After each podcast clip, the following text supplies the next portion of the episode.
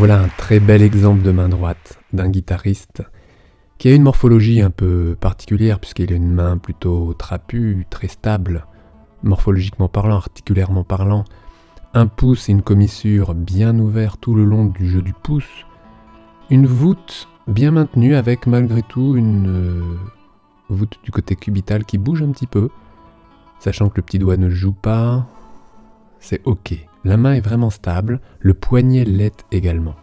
Et du coup, les doigts sont libres pour pouvoir jouer. Alors comme évidemment on peut voir sur ce ralenti, il y a une flexion harmonieuse des doigts longs. Là je parle de l'index, du majeur, de l'annulaire, l'annulaire qu'on voit peu, mais une flexion harmonieuse, c'est-à-dire que la main n'est pas en griffe entre le métacarpien, qui est l'os de la paume de la main, qui est dans la continuité de la première phalange du doigt, par exemple de l'index, de la deuxième et troisième phalange.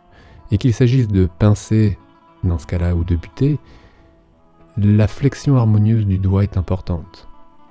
Et on voit bien que les muscles intrinsèques de la main, les petits muscles puissants de la paume, sont aussi bien sollicités que les muscles longs des doigts. Il y a peu de mouvement, peu d'amplitude, juste ce qu'il faut. Mais encore une fois, j'insisterai sur la stabilité de la main. C'est vraiment hyper important. Le poignet, on le voit en haut de l'image, bouge peu, même si la main va, en fonction des cordes jouées, même si là les cordes sont vraiment jouées dans les, cordes aiguës, le poignet reste stable. La main n'est pas en pronation exagérée. Et la commissure du pouce, donc l'espace entre euh, le premier métacarpien du pouce et le deuxième métacarpien, reste vraiment ouvert. Le pouce a une dynamique qui part de la base de la colonne du pouce. Ce n'est pas juste les deux phalanges du pouce qui jouent, mais on voit bien que la dynamique du pouce part de la base de la colonne. Donc l'éminence ténard, que l'on ne voit pas, qui est du côté de la paume de la main, euh, est bien utilisée. Évidemment, ces images au ralenti montrent euh, cette qualité du geste, et cela dépend énormément de la morphologie. Des mains plus longues, plus longilignes, auront besoin d'une plus grande stabilité, parce que l'architecture de la main sera de fait moins stable. Alors comme peut-être tu l'as compris déjà, le poignet a un rôle fondamental, c'est-à-dire que les doigts seront libres à partir du moment où la paume de la main, la voûte formée par les têtes métacarpiennes et par l'ouverture de la première commissure du pouce, seront vraiment stables. Et cette règle de poignet tenu, doigt détendu est très clairement visible ici. Alors évidemment, nous ne sommes pas là dans euh, une main droite qui navigue comme euh, la main sur un archer ou sur un clavier. La position est relativement stable, il y a des changements de cordes, même si cet exemple il y en a peu, enfin en tous les cas de, passer dans les cordes, des cordes graves aux cordes aiguës. Là, il joue essentiellement sur les cordes aiguës, et la mobilité ou le déplacement de la main des cordes graves aux cordes aiguës devrait se passer davantage avec le bras, donc la partie haute hein, du membre supérieur, le bras, pour accéder aux cordes sans euh, déstabiliser le poignet, sans proposer de flexion supplémentaire au niveau du poignet. Je prends volontairement sur cette vidéo un exemple d'une main très stable. Un sujet souvent polémique chez les guitaristes euh, concerne les ongles. Beaucoup d'écoles ont parlé d'attaque à droite, d'attaque à gauche. C'est très français en même temps. Et là n'est finalement pas tellement la question. C'est même Hmm, perturbant puisque ça détourne le sujet principal qui est euh, l'organisation de la main en tant que telle. Puisqu'après, à cause de ces attaques à droite, attaques à gauche, on va tailler ses ongles d'une telle ou telle manière.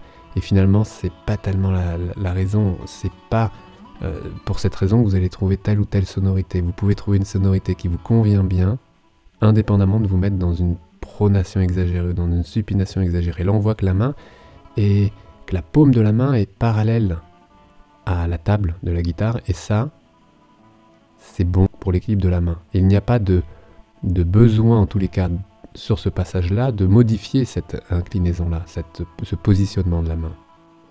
Je précisais précédemment la partie cubitale de la main, que l'on voit là derrière, du côté du petit doigt, bouge relativement, elle pourrait être plus stable, en effet, ce qui donnerait non pas à l'auriculaire, mais à l'annulaire probablement encore plus de disponibilité, encore plus d'indépendance.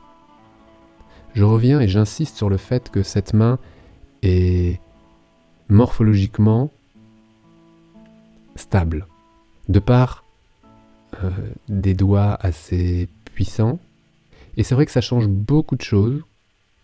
Et c'est là où il est toujours délicat d'observer et de mimer ou d'imiter des mains qui ont des morphologies différentes. Des mains beaucoup plus longilignes auront besoin d'une stabilité ou d'intégrer une stabilité plus, plus franche, peut-être moins naturelle comme certains musiciens disent, puisque ce mot naturel ne veut pas dire grand-chose finalement. Personne joue de la guitare naturellement. La guitare s'apprend, la musique en général s'apprend, tu as passé des années à l'étudier, à la pratiquer, à essayer, à chercher, à trouver, à changer, à affiner.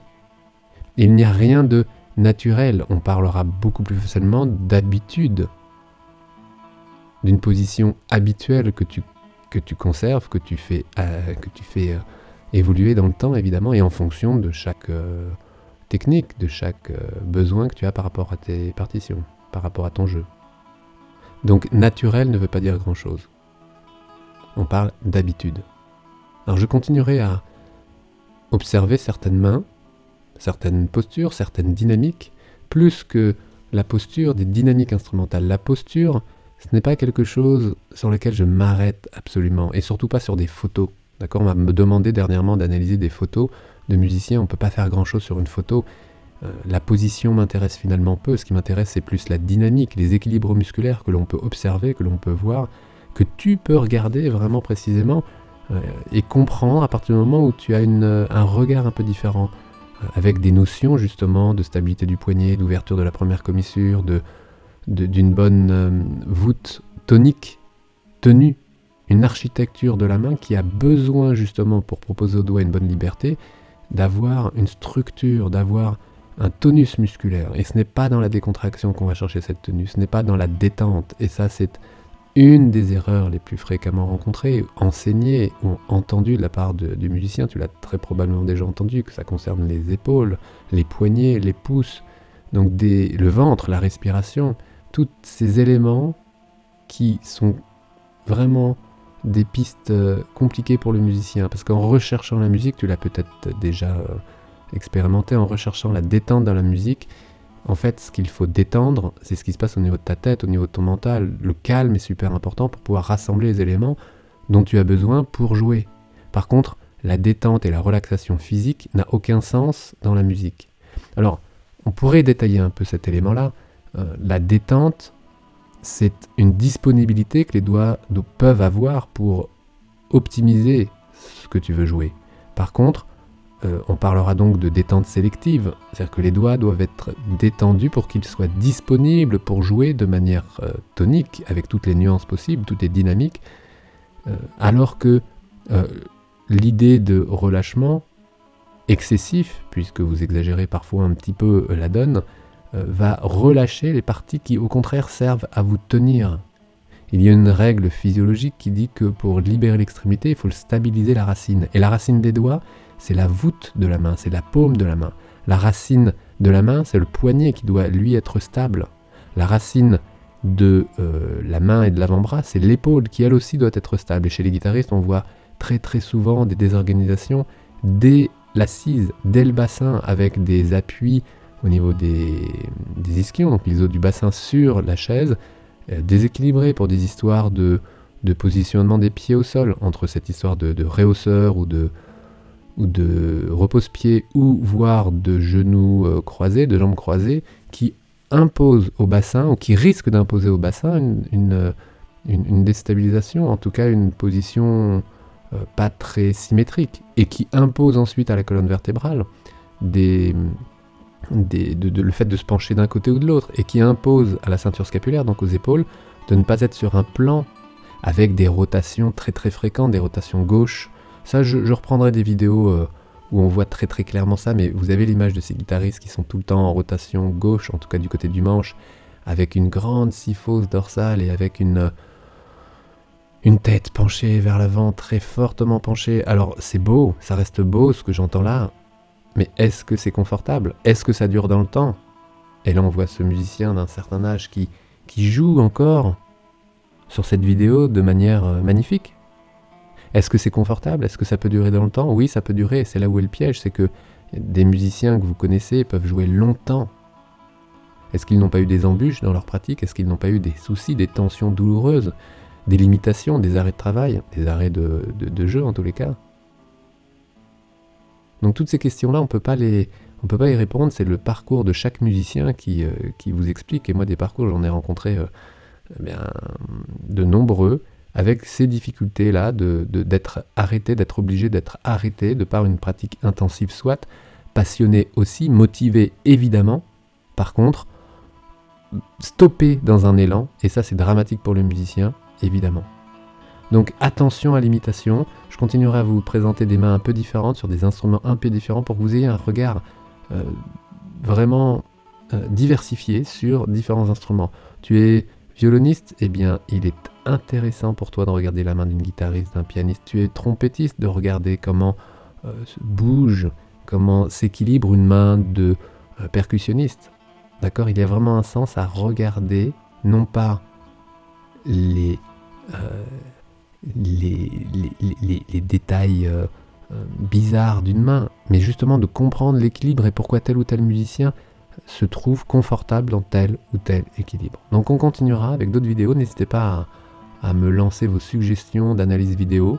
Euh, j'ai déjà une petite liste, mais je vais continuer euh, à rester un peu sur cette dynamique. En ce moment, ça me convient bien. Et euh, surtout, apparemment, ça vous plaît. Donc je continue. Abonne-toi à la chaîne si tu veux en savoir plus. Mets un like si ça t'a plu. Et on se retrouve dans une autre vidéo d'analyse d'une main, d'une épaule, d'une posture globale, d'une dynamique avec grand plaisir. Bonne journée à toi. Ciao.